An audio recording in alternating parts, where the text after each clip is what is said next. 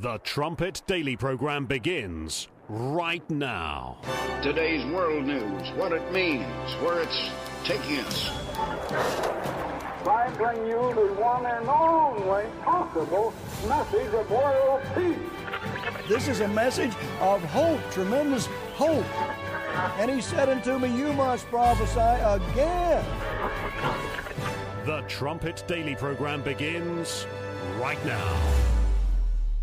When you saw the photograph of the top secret documents laid out on the floor at Mar-a-Lago, what did you think to yourself looking at that image?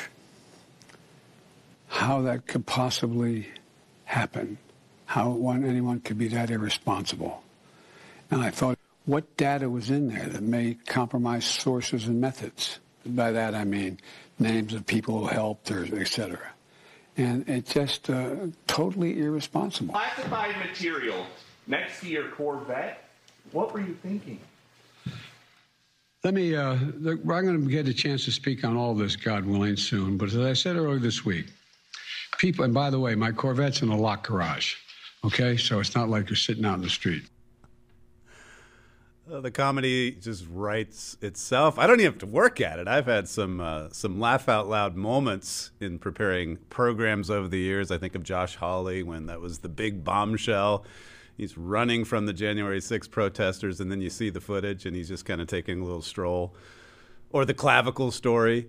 And here he is now having to explain the class after after lecturing the country about how serious this is.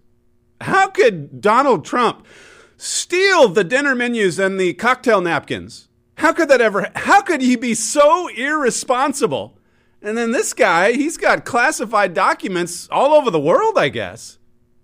As I say, you you can't make this up. I mean, the comedy, it's comedy gold on the Trumpet Daily here on this good Thursday morning. You're listening to Stephen Flurry, and this is the Trumpet Daily. We certainly appreciate you joining us on our growing audience or with our growing audience. You can get to the live video stream of this show through the website, our very own, thetrumpet.com. Just go to thetrumpet.com forward slash live, and you can watch the show live every weekday morning here in the central time zone of the United States at 11 a.m. And of course, you can get the program on demand at the website or uh, download it to your device as well.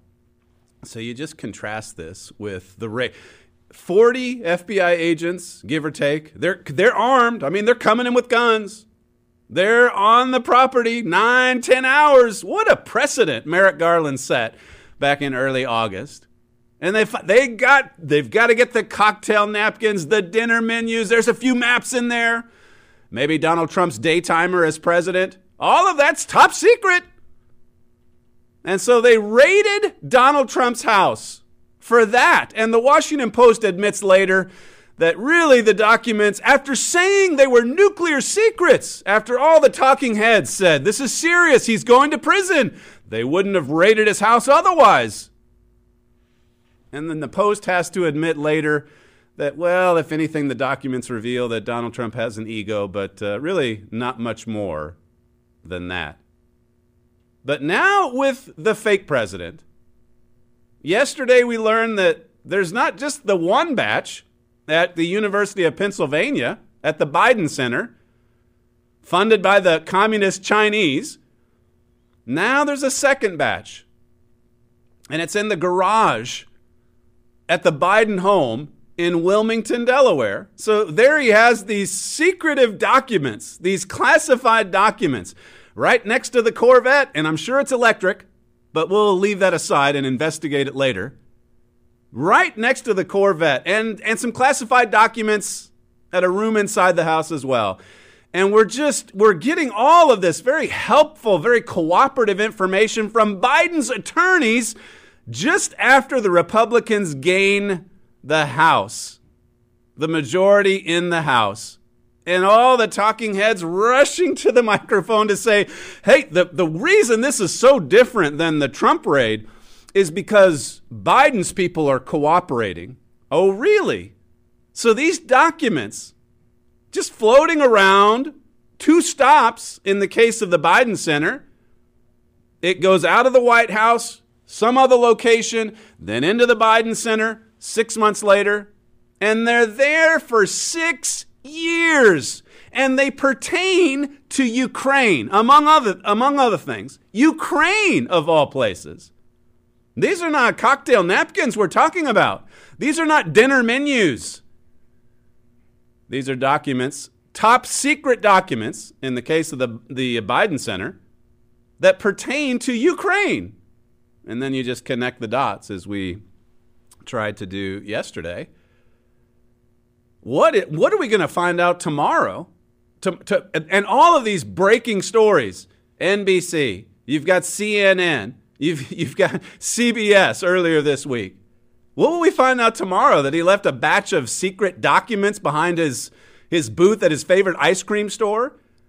It's unbelievable. And to see, as I said yesterday, there's more to this story than just the lawyers in good faith saying we've got to come forward and uh, yeah we just want to be above board hey we're totally cooperating with merrick garland's doj well garland is in a difficult position right now because of the precedent that he set it's all coming back on him it's it's like I was just t- telling Sam before the show. Pelosi, she she creates this January 6th committee, this sham of a kangaroo court.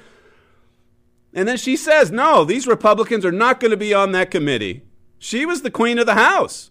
So you don't question her. She had total authority. Well, now the Republicans are in charge and you've got McCarthy who's just kicking Democrats off committees. And the, de- the, the Republicans warned Queen Pelosi you do this, this is a dangerous precedent. It's never been done. But if you start doing this, what about when the majority shifts? What about, what about when we're in charge? Now these radicals, they're getting a taste of their own medicine. Here they were going on and on. You heard Scott Pelley. This is so serious. What did you think when you saw the photograph? The photograph was staged. Everything was for the camera. They went, they rifled through all of Trump's belongings, including Melania's closet, looking for secret documents, pretending now, see, they've revised the story to say that Trump wasn't cooperating. He had been cooperating for months. They were making routine visits to Mar a Lago to make sure that whatever documents he had were secure. Put a padlock on this storage device. Oh, Trump's people, okay, we'll go ahead and do that. And then this, Seriously, like I said, you can't make this up. I mean, it's the comedy, the comedy script writing itself. Here's uh, Peter Doocy. You see him there grilling uh, the the fake president yesterday. All right, maybe it was earlier today, but here's a little bit more from that same exchange. Clip six. As I said earlier this week, people know I take classified documents and classified material seriously. I also said we're cooperating fully and completely with the Justice Department's review. As part of that process, my lawyers reviewed other places where documents my, uh, of, from my time as vice president were stored, and they finished the review last night. They discovered a small number of documents of classified markings in storage areas and file cabinets in my home and my in my my, my personal library. This was done in the case of the Biden Penn. Uh, this was done in the case of the Biden Penn Center. The Department of Justice was immediately, as was done, the Department of Justice was immediately uh, uh, no- notified, and uh, the lawyers arranged for the Department of Justice to take possession of the document. Right. They were immediately notified after six years of holding on to these documents. I- imagine a, a, thief just helping himself to all of these documents. Now, now listen, I, I, agree with Glenn, uh, Glenn Greenwald, who says that there's all kinds of of files and documents in D.C. in the deep state that have classified or top secret markings that should be made public. But again, we're just going by the standard that was set in August. If, a, if it violates the Presidential Records Act, you raid Mar a Lago, no problem. There haven't been any raids on Biden's properties, and he's got a lot of them, by the way. He's traveled the world. Like I said, what, what, what's going to be revealed tomorrow. But imagine just, you know, even with what we're getting, as explosive as it is this week, you see Obama basically throwing Biden under the bus. But even what, with what we're getting, you still, there, there's just so much more. As I said yesterday, this is the tip of the iceberg. What about when we get into the actual documents themselves? And the fact that he had them in his garage at the University of Pennsylvania, just all over the place. And he had them for six years? And now he's telling us, hey, you got everything. We've got everything. We're, we're just giving it to the DOJ or to the National Archive, where, wherever it needs to go. But you should know that we, uh, we've been cooperating. We've been cooperating. This is from Newsweek. They're trying Newsweek's trying to figure out if this is a crime in any way. It says here, it's a crime to take classified documents, they quote some some expert. President Biden may have violated the Presidential Records Act, Espionage Act, and other federal laws. However, while the Espionage Act criminalizes the act of gathering, transmitting, or losing national defense information, the DOJ only prosecutes, quote, when an aggravating factor is present. There's got to be some kind of an aggravating factor. Well, in the case of Trump, he aggravates them. So there's pl- there's proof enough right there, right? Further on, it says the key, this is Newsweek, the key is whether Biden knowingly and intentionally kept them. Now, so, so their defense, you see it already. Well, he's, he, he doesn't know what he's doing. He had no idea. He was ignorant. He was stupid. He was senile, whatever it was. He didn't know what was going on. He didn't know those documents next to his Corvette in the garage at Wilmington. He didn't know they were classified. So he gets a pass. It's like Joe Behar, Joy Behar said yesterday in that clip we played. Look, we know he's a decent and honest man, so we get, we've got to give him the benefit of the doubt. None of that for Trump. No, no. Trump goes to prison. Newsweek says even Eisen said that thus far there hasn't been any indication that Biden held onto the documents on purpose. What? Thus far, there's no indication. So, so we know, we know. It's like Fauci looking at the football player that collapses. Uh, we know it's not the vaccine. I could tell by the video. This is the way these people think. And yet, as we've been pointing out, they're, they're, they're being exposed, and it's worse than hypocrisy. It, it's, in, it's like in every single case. Let's just go in now, with whatever the next charge will be, or claim, or, or criticism, whatever they're to they're to aim at Donald Trump. Just know they're doing it themselves. Just know. Just know. It's like that clip we played from Tucker the other day. But let's let's again make a more serious point here. CBS breaks the story on Monday. Biden was hiding these top secret documents at his office, the Biden Center, at the University of Pennsylvania, established a few months after, or at least his office, a few months after uh, he left office as vice president in January of 2017. Then CNN tells us, yeah, and these documents, they pertain to Ukraine and also Iran and the UK. So far, we don't know a lot about the documents in the garage. The lo- at least it was locked. We can't we can't omit that little detail. It's a locked garage. We don't know much about those documents. Perhaps we will uh, tomorrow. Here's MSNBC breaking the news yesterday. Clip one. Aides to President Biden have apparently discovered another set of classified documents, this time in a different location than the office where the first batch was discovered, according to a person familiar with the matter. Aides to President Biden have been conducting an exhaustive search, we are told, of other locations to make sure they've gathered up all the classified documents that went to the wrong place because if it happened once, it could happen again. And what we're told is that they have found at least one additional batch of classified documents. Now, that's basically all we know. We don't know the extent, the nature of the classification on these documents. We don't know exactly when they were found. And, and again, we don't know whether this was anything more than inadvertent error by whoever was packing the documents yeah. as they left the Biden White House. But it's it's significant because it shows that the, the scope of this may be more broad than we first realized look at it. Look at how these stories play out, depending upon which side you are on politically. Here, Trump and his people going against uh, the DOJ, a, a, hostile DOJ at that, and the the National Archives, NARA, all this.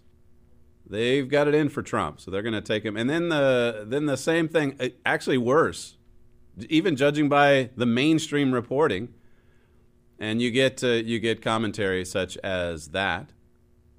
Listen to the the talking heads as they try to as they try to tell you there, there's a big difference here between what President Trump did and what Joe Biden did. Here's how they explain that. Clip. I think we, we have to say at the outset this is not the same as the situation we saw with Donald Trump. It doesn't appear to be either in terms of volume or in terms of the efforts to try to retrieve things. According to the, the White House, or according to people who are briefed on this, the, the Biden folks have made an effort to return material. That's very different than what we saw with Trump. But there are a lot of distinctions between um, the Biden documents and the, the obstruction of justice that Donald Trump engaged in. Now, that's entirely different from a scenario where you have somebody, obviously, if they're trying to give that to a foreign power, but also if they know that they have this classified information. They know they shouldn't have it. They're taking methods to, or taking steps to hide that from the authorities, trying to obscure the fact that they have it. And that sort of intent and behavior behind this mishandling of classified information is really what's important to understand. There are many, many, as Maggie said, there are many, many differences between former President Trump's situation and this situation with President Biden, the facts are very, very different in terms of the timeline, the volume. Uh, we still have more to learn about the nature of the documents in the Biden situation. And certainly the cooperation piece is completely different as far as what we know. Um, certainly, uh, former President Trump did not cooperate. And as you said, uh, can be alleged to have obstructed that investigation. Mm-hmm. Certainly, certainly, yes. Yes, a big difference. Biden people, they're cooperating, and Trump and his people are not.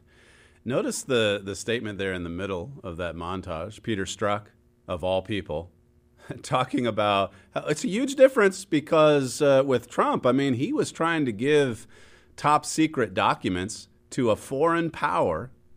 So, again, remember the rule if they accuse you of a sin, of a crime, just know just know they're guilty of that very crime they're accusing you of. This is from Fox News. It says the Biden Center has since uh, found itself in the middle of a firestorm. This is the Biden Center at the University of Pennsylvania, leading to renewed questions on the likes of Chinese donations to the University of Pennsylvania, which houses uh, the think tank.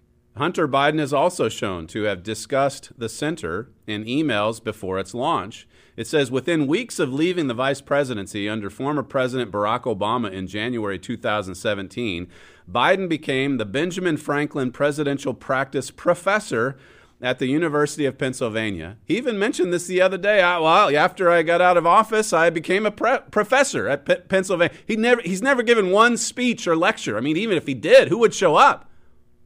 He's never given one lecture. So it's just this honorary title. And he got paid handsomely, almost a million dollars. So what's he getting paid for? Well, basically just his name, obviously. But there's more to it. Why would the Chinese be just funneling millions of dollars into this center, into the University of Pennsylvania? What are they getting in return? The, the communist Chinese Party, the CCP.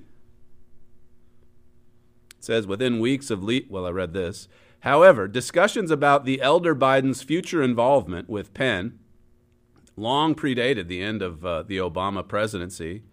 It says here on April 25, 2016, this agency, uh, Craig Gehring, emailed Hunter with confidential notes from our meeting in which Gehring listed apparent plans that were discussed for the vice president upon leaving office. So Hunter's, he's the bag man, remember. He's there working these deals, you know, trying to uh, trying to create wealth for the Biden uh, the Biden crime family, Biden Inc. This article says one of those plans included wealth creation with no further explanation, and another included an apparent reference to the Penn Biden Center in D.C. with a possible job opportunity for Hunter. Hunter needed another job. I mean, his dad's leaving office. Uh, the money had dried up from Burisma. So here comes another opportunity for wealth creation. Says the Biden Institute of Foreign Relations at the University of Pennsylvania Gehring's uh, email read Focus on foreign policy. In addition to the Institute of U of Penn, The school has an existing office in D.C. that will be expanded to house the a, D, a D.C. office for Vice President Biden. And then in parentheses, and Mike and Hunter and Steve, this is all the email. This is going to Hunter and back and forth. It says it operates like the Clinton Global Initiative without the money raise. So we don't have to we don't have to be even get busy with trying to raise money for this endeavor. It's just gonna it's just gonna be a good uh, foundation we can set up, and somehow the money will just come pouring in. says Hunter then confirmed Gehring's notes, but emphasized that they needed to be very confidential because they were not yet set in stone. They're not yet set. So just keep this on the down low. Keep this quiet. Keep this confidential says Joe Biden left the vice presidency in January 2017 and was hired as a professor at Penn less than four weeks after that, where he was paid a total of $776,000 in 2017 and 2018, which was nearly double what full time Penn professors made during the same time. Double the salary of full time professors at the University of Pennsylvania. That's a pretty lucrative gig. Well, the Biden crime family, they got quite good at this over the course of his vice presidency, probably even before that. Lots of cash flowing into this family. Lots of jobs for Hunter Biden, even if he had no prior experience. Just hop on the board, Burisma, never show up, pocket $83,000 per month. But Trump! What about Trump? What about the napkins? What about the uh, the menus? What about the maps? The memos? The daily schedule? The Washington Free Beacon. It reported on. Uh, I don't know if this was actually it's back in August of 2020. It reported on the University of Pennsylvania receiving a three million dollar donation from a small company in Hong Kong. Listen to this. It says the University of Pennsylvania pocketed 3 million last year from a mysterious Hong Kong shell company that is owned by a Shanghai businessman with deep ties to Chinese government officials. Wow, $3 million coming in anonymously from a shell company? And this is happening when? Well, after Biden's out of office. I mean, he's still he's still taking in donations from the communist Chinese. Says the donation from Zhu Zhu, Zhu who has no apparent connection to the University of Pennsylvania and was previously embroiled in a Shanghai public corruption scandal, raises questions about the true source of the money. Documents reviewed by the Washington Free Beacon show Zhi Qin has close ties to the Communist Chinese Party. So, again, we don't know the dirty details, but we know that the Bidens are getting a lot of money, and, and the University of Pennsylvania, too. And then we know that the Communist Chinese are paying the money. What we don't know is what they're getting in return. But keep in mind what, what Peter Strzok said there in that montage that we just played they accused Donald Trump of selling state secrets, of just giving documents, classified, top secret documents, to foreign powers. That's what they accuse. So we'll see. Maybe we'll see more of the dirty details a little bit later. The Free Beacon says foreign donations to the University of Pennsylvania more than tripled in the two years after the think tank opened with most of the $61 million coming from China, the Beacon reported in 2021. It says Republican lawmakers and foreign policy officials have warned about the Chinese government's influence buying operations on college campuses, while the Department of Justice has been cracking down on Chinese espionage at American universities. Wow. This is uh, from Fox News. At least 10 senior Biden administration officials were hired to their current or former positions after stints at the Penn Biden Center for Diplomacy and Global Engagement. See, they're all in on it. They all work at the same foundations. They all work at the Biden Center. Now they're working for the Biden administration. They know how they know how to organize these these these slush funds, trafficking millions and millions of dollars. No wonder there hasn't been any really really explosive revelations with respect to SBF and the billions of dollars that he stole from just ordinary Americans and others, I suppose, and then donating to all those Democrat groups. This is from Just the News. Listen to this. The U- University of Pennsylvania, the Ivy League institution which collected tens of millions of dollars from China while paying Joe Biden and hosting his foreign policy think tank, successfully pressured the Biden Justice Department to end an FBI counter espionage program targeting Beijing's increasing, increasing influence within U.S. academia. We've had articles about this at the trumpet.com, the, the, the Chinese communist infiltration of the universities here in the United States. And here's a case where the University of Pennsylvania, that's where the Biden Center is, they said to the Justice Department, look, you've got to. You've got to tell F- the FBI to call off the dogs here. Why are you investigating these cases of China uh, and espionage and all those things? It says here Attorney General Merrick Garland shut down the FBI's so called China Initiative in February 2022. So this is just last year. Shortly after more than 160 members of the university uh, faculty signed and made public an open letter demanding the program be shuttered on the grounds that it amounted to, wait for it, it amounted to racial profiling. That's right, it's racist. It's racist. So stop with the investigation. Look, look, we've got to give them the benefit of the doubt. We know they're good people. It's like Joe Biden. We just know they're good, they're honest, they're sincere. So stop with these FBI investigations. And Merrick Garland says, "Yep, oh, okay, that, you're right. We'll we'll call it off." Where are the true reporters? There's a few. Just the News is one of them. Maybe the Free Beacon from time to time. Raheem Kassam, we pointed out his tweet from yesterday. He talked about how that these classified documents pertaining to Ukraine, the date range for them is between 2013 and 2016. And then yesterday on the show, we talked about that final last minute trip that Biden took to Ukraine just days before Donald Trump was inaugurated, just days before he left office as vice president.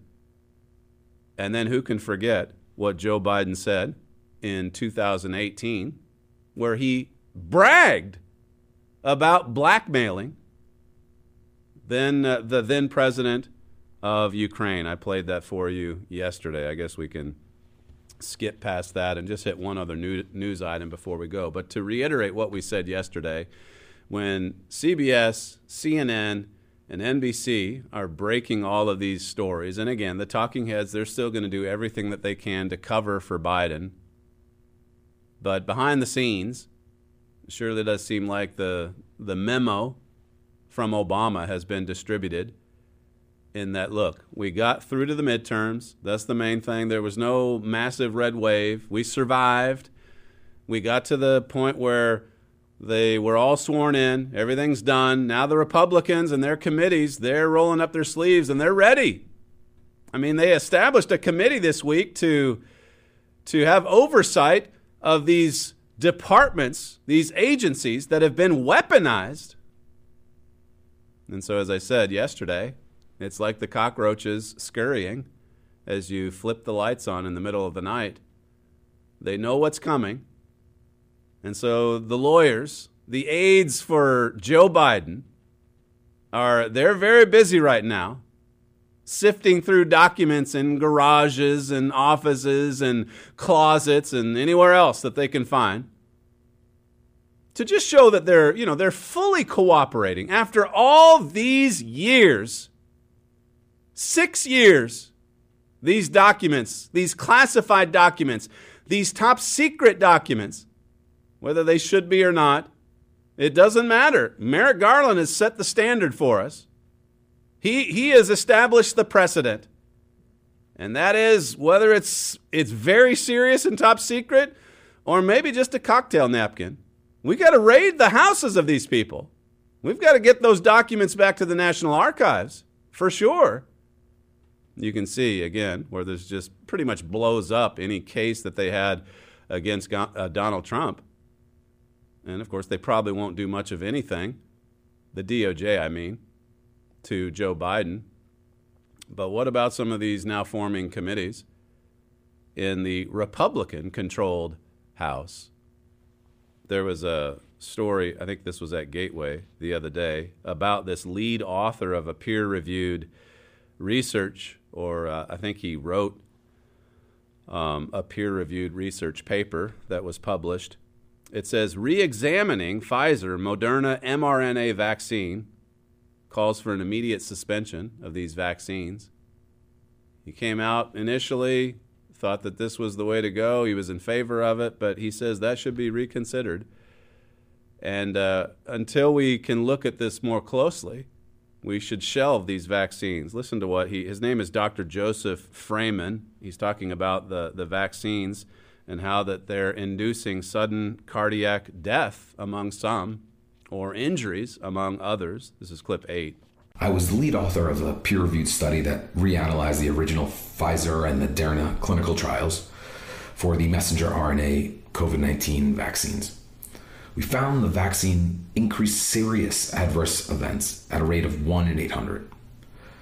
At the time of publication, my co authors and I did not believe our single study warranted the withdrawal of the messenger RNA vaccines from the market. However, since its publication, multiple new pieces of evidence have come to light, and this has caused me to reevaluate my position. An article published in the BMJ regarding the FDA's own observational surveillance data found the messenger RNAs were associated with multiple of the exact same serious adverse events identified in our original study. But the FDA had failed to inform the public of these findings. In addition, now we have multiple autopsy studies that find essentially conclusive evidence that the vaccines are inducing sudden cardiac deaths. Wow, and good for him for uh, for reevaluating his position. Uh, it'd be nice if he could get a little help from the media, maybe uh, some nicer cam. It seemed like he was filming that inside of his sauna. But where are the talking heads? It's he's a reputable guy. He's reevaluating his position. He's got an opinion. It's different from Fauci. But look at this is a, a peer reviewed professional. You would think people would be lying, even even a local TV station with a decent looking studio. Maybe we should, maybe Sam, maybe we should get him in here so he can have a nicer background. This is, I mean, this is the way that, in so many cases, this is the way that they have to go to get their message out. You know, turn on the phone and, and stand in front of a dull white background, and uh, hopefully someone will pay attention. It really does show what's wrong with our world. It's, it's first, like I was saying in the forum this morning, it's just so easy to you know take what someone says. They've got the looks, they've got the fancy set, they've got all the equipment but they don't have the truth. They don't have substance. Here's Dr. Freeman or Freeman again, clip nine.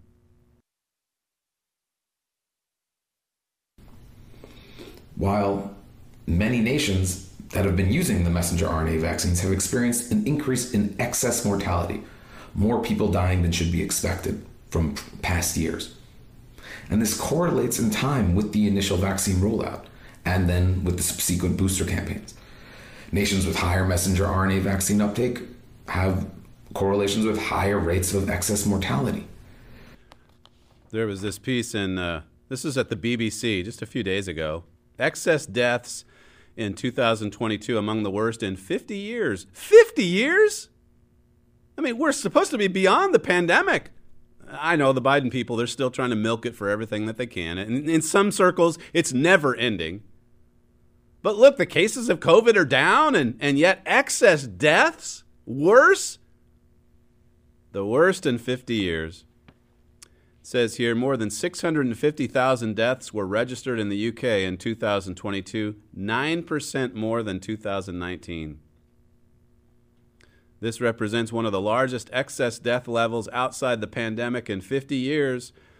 Though far below peak pandemic levels, it has prompted questions about why more people are still dying than normal. Data indicates pandemic effects on health and NHS pressures are among the leading explanations. Is it COVID? So it's a pretty long article, right? I'll just have to give you the gist of it. There's the cry. Is it COVID? Is there another variation? You know, the the newest one with all the letters and the numbers. The crisis in healthcare. They've got uh, nationalized, socialized medicine in the UK. Are there problems there? You you read stories about how long it takes for ambulances to show up, and and of course the lines that are there at hospitals in the UK. Uh, lasting effect of the pandemic, you know, or lockdowns and some of those those problems. Are they still with us? And then here it is at the end of the article. Here's the here's the buried lead. I mean, they tell you it's bad. It's really bad. But then it says the rise in cardiac problems has been pointed to pointed to by some online as evidence that COVID vaccines are driving the rise in deaths. But this conclusion is not supported by the data. No, no. Oh no, it's uh, this it's certainly not the vaccine anything but the vaccine. If you've noticed, you're, you're looking at some pretty far out, crazy headlines these days of people experiencing or or collapsing, the sudden death syndrome, all those things we've talked about, and the things they're blaming it on. Just outrageous, you know, crazy, bizarre. Anything but the vaccine. ABV, as long as you don't blame it on the vaccine. Anything else is plausible. It can pass. It says here one type of COVID vaccine has been linked to a small rise in cases of heart inflammation and scarring, uh, pericarditis, myocarditis. But this particular vaccine side effect was mainly seen in boys and young men, while the excess deaths are higher in older men. So there you go, case closed. Don't talk about the vaccine. The vaccine is perfect. It's just perfect. Let me play one last clip from Dr. Fraiman, clip 10. Together, this information calls into question if the vaccine's benefits are outweighing the harm. I believe, given the information, the messenger RNA vaccines need to be withdrawn from the market until new randomized controlled trials can clearly demonstrate the benefits of the vaccine outweigh the serious harm we now know the vaccines are causing. We now know they're causing harm. As I say, all of these propagandists in the media, if they weren't propagandists, that is, they should be beating down this guy's door, saying, "Hey, here, hey, come on over. Let me let, let's let's give you a little help. Let's uh, let's put you in a nice studio. Let's expose you to our our large audience. Let's get this message out. I mean, after all, we want the truth. And if the, the facts are now coming in and there's enough coming in, it's made, a, it's made him change his mind. He says that these vaccines should be shelved until we get more data because already, already we know they're causing a lot of cardiac complications. They're causing heart problems. And as I say, we're kind of monitoring that ourselves, just keeping an ongoing montage going as you see these disturbing headlines. Now it seems like it's every single day. If you haven't subscribed to our magazine, we talk about so many of the same topics that you hear about on this show. At thetrumpet.com, that's our website. The magazine is called The Trumpet. Uh, there's 10 issues that come out from our agency here, or our, uh, our headquarters here in Edmond, Oklahoma. 10 issues per year, free of charge, no cost, no obligation. Just call our operators and request the Trumpet Magazine. The number, toll free, 1 930 3024. You're listening to Stephen Flurry, and this is the Trumpet Daily. We'll be right back. The Trumpet Daily.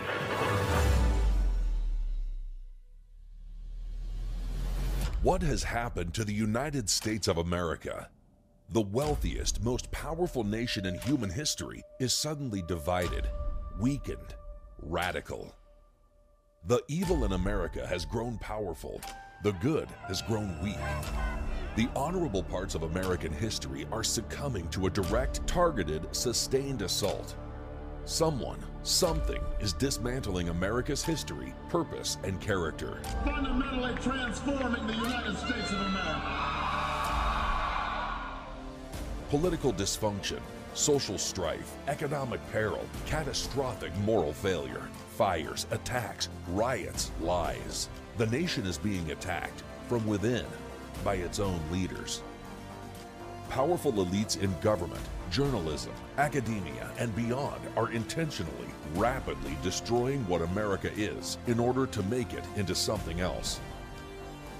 There is a reason why your nation is crumbling before your eyes. There is a spirit and a specific perpetrator that is attempting to blot out America. Only America Under Attack reveals that perpetrator and the motive and spirit behind him. This newly expanded book shows you the reason why America has changed so dramatically, so suddenly. If you're confused and concerned about what is happening to America, request your free copy of America Under Attack by Gerald Flurry at thetrumpet.com.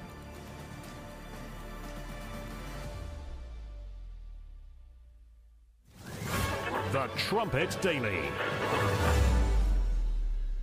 We talked the other day just about the importance of uh, of humility, really humbling ourselves before God and surrendering to His laws, and and of course, when you look around the world today and you see how much uh, vanity and and arrogance and haughtiness there is, and we talked this morning in Principles of Living, by the way, about how God is not just creator. A lot of people in the world can accept that, but He's also ruler. That's what people won't accept. And together with that, He is educator. He is our chief educator. And of course, if you reject God as ruler, you're going to reject Him as your teacher or your master, as they used to call teachers, the schoolmaster. Nicodemus in John 3 said to, to Jesus, Look, we know, you know, the, the, my colleagues and I, we know that you're a teacher come from God. Even the scholars of Christ's day acknowledged that he taught, Jesus, and that he came from God. Would the scholars admit that today? Look at how far removed we are from God and his education. People won't submit to God's rule, and they don't look to the Bible as the instruction manual that it is. They just look to the Bible, if they even are religious or if they even accept the fact that God is creator. They just get a, a, a, few verses here and there, maybe for an emotional uplift, and that's about the extent of it. But look, this is the, the how to manual. God wants us to not just live, not just to have a, an existence, He wants us to know how to live. Life is temporary in the flesh, and He wants us to make good use of this short time that we have. How important is it for us to humble ourselves before, before the mighty hand of God? That uh, short Bible study I gave to you the other day, it was two or three days ago, we went through Matthew 5 there at the end, where it says, Blessed are, well, maybe we could just read that. Jesus really points out there at that sermon, Sermon on the Mount, that if you're meek and humble, God really does bless that. Verse 1, it says, And seeing the multitudes, he went up into a mountain. And when he was set, his disciples came to him, and he opened his mouth, and he taught them, saying, Blessed are the poor in spirit, for theirs is the kingdom of heaven. Blessed are the poor in spirit. The Amplified Version labels the poor in spirit as the humble, rating themselves as insignificant. That's what it means to be poor in spirit. Verse 4 says, Blessed are they that mourn, for they shall be comforted. Blessed are the meek, verse 5 says, for they shall inherit the earth. Blessed are you if you're meek and humble and submissive. And what an inheritance waits. God says you're going to inherit the earth. There's many examples in Scripture of men and women of faith who really were clothed in meekness and humility. Moses is one of them. Notice this example back in Numbers chapter 14. We'll start in verse 11. It says, And the Eternal said unto Moses, How long will this people provoke me? And how long will it be ere they uh, believe me for all the signs which I have showed among them? I mean, there have been all these spectacular signs and wonders, this spectacular display of God's power, and yet the people still so stubborn, so hard headed, stiff necked. Verse 12, it says, I will smite them with the pestilence and disinherit them, and will make of you a greater nation, it says, and mightier than they. So God was on the verge of wiping out all of the Israelites and just starting over with Moses. And he's talking, he's having this exchange here with Moses. Some would see this as a as more of an opportunity for Moses. Wow, I mean, you're going to wipe out this nation and then start another one through me, big Moses? And yet, that's not the way Moses reacted. Verse 13 And Moses said unto the Eternal, Then the Egyptians shall hear it, for you brought up this people in your might from among them, and they will tell it to the inhabitants of this land, for they have heard that you, Lord, are among this people, and you, Lord, are seen face to face, and that uh, your cloud stands over them, and that you go before them by daytime in a pillar of a cloud and in a pillar of fire by night. Now, if you shall kill all this people as one man, then the nations which have heard the fame of you will speak, saying, Because the Lord was not able to bring this people into the land which he sware unto them, therefore he has slain them in the wilderness. And verse 17 says, And now I beseech you, let the power of my Lord be great, according as you have spoken saying, verse 18, The Lord is long suffering or patient and of great mercy, forgiving iniquity and transgression, and by no means, it says, clearing the guilty, visiting the iniquity of the fathers upon the children unto the third and fourth generation. And Moses says, Pardon, I beseech you, the iniquity of this people, according unto the greatness of your mercy, and as you have forgiven this people from Egypt, even until now. So Moses had a deep and abiding love for these people, even though they were so often stubborn and stiff necked. They were rebellious time and time again. And God says, Look, I'm so tired of it. I'm ready to start over. I'm ready to start over with you. And Moses didn't want that. He loved the people of Israel. And more than that, he wanted to uphold the standard, the reputation of God God, the, the nations around know that you're in the midst of these people. What will they think and say? If you wipe them out, verse 20, and the Eternal said, I have pardoned according to your word. Look at the way God reacts to a meek and humble individual. God says, All right, I have, I have responded to your request. I'm not going to do that. God actually changed his mind because of this meekness, because of this humility of Moses, his servant Moses.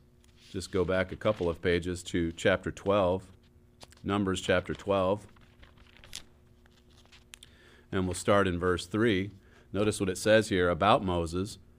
Now the man Moses was very meek above all the men which were upon the face of the earth. He was very, very meek and lowly in his own eyes, the meekest man on earth. That doesn't mean he was weak. He was meek, though. He was humble. He looked to God and his power. He submitted himself to the mighty hand of God. God empowered Moses. God educated Moses. God ruled Moses. Very different attitude in him when you compare it to the Israelites that he led Isaiah 66 and verse 2, it says, But to this man will I look, even to him that is poor and of a contrite spirit, and who trembles at my word. To this man will I, God, look. God actually looks to those who will humble themselves, who are of a contrite spirit, who tremble before God's word. I'll just read to you what it says in Hebrews 11. This is verses 24 and 25. It says, By faith, Moses, when he was come to years, refused to be called the son of Pharaoh's daughter, choosing rather, the, choosing rather to suffer affliction with the people of God than to enjoy the pleasures of sin for a season. See, he humbled himself.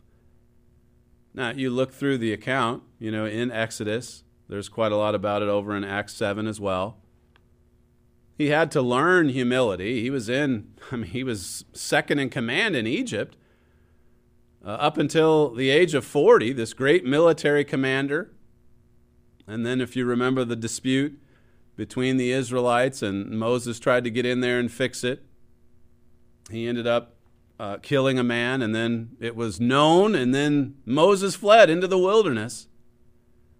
And for 40 years, he was out there really learning, among other things, he was learning how to be humble, how to look to God. And then when he came back, he was ready. He was prepared to lead the Israelites out of captivity. I guess I have time to read just a few verses from Acts 7. We probably won't be able to get as deep into my notes as I would like. But start in verse 20 of Acts 7. Give some uh, history here. This is in uh, Stephen's sermon, the, the disciple of Christ, the, uh, the deacon. Verse 20 it says, in which time Moses was born, and was exceeding fair, and nourished up in his father's house three months. And when he was cast out, Pharaoh's daughter took him up, and Moses was learned in all the wisdom of the Egyptians, and mighty in words and deeds, it says there. Verse 23 And when he was full, a full 40 years old, it came into his heart to visit his brethren, the children of Israel. And seeing one of them suffer wrong, he defended him, and avenged him that was oppressed, and smote the Egyptian for he supposed his brethren would have understood how that God by his hand would deliver them, but they understood not. He just assumed, well, they'll know. I'm the big leader here. I'm the one that's going to lead them out of captivity. And the Israelites didn't see him as such. Verse 20, uh, 26, it says, And the next day he showed himself unto them as they strove, and would have set them at one again, saying, Sirs, you are brethren. Why do you wrong one another? But he that did his neighbor wrong thrust him away, saying, Who made you ruler and judge over us? Will you kill me as you did the Egyptian yesterday? And then Moses fled at this saying, and was a stranger in the land of Midian, where he begat two sons. He went into the land of Midian, he went out into the wilderness, and he was just, you know, herding sheep he was in the middle of nowhere. He had a lot of time to think and to reflect on his upbringing in Egypt, on uh, all of his education in, uh, in this, this prosperous and powerful nation. He had a lot of time for God to humble him. God was behind this sequence of events because he knew Moses needed, and we need it. We need education and teaching and training. We need humbling so that we can follow God's lead, so that we stop kicking and resisting against Him. It's, as I say, a quality that you just don't see very much of in the world today. The spirit of haughtiness and vanity, the spirit of pride, it's so strong. And if we're not careful, even we in God's family, it can rub off on us if we're not careful. Humble yourself before the mighty hand of God the scriptures say. It's not easy, but it's certainly necessary. That's all that we have time for on today's show, unfortunately, the fastest moving hour in broadcasting. You're listening to Stephen Flurry, and this is the Trumpet Daily. If you want to email the show, you can send us a note at td at thetrumpet.com. We thank you for joining us on today's show, and we'll see you tomorrow.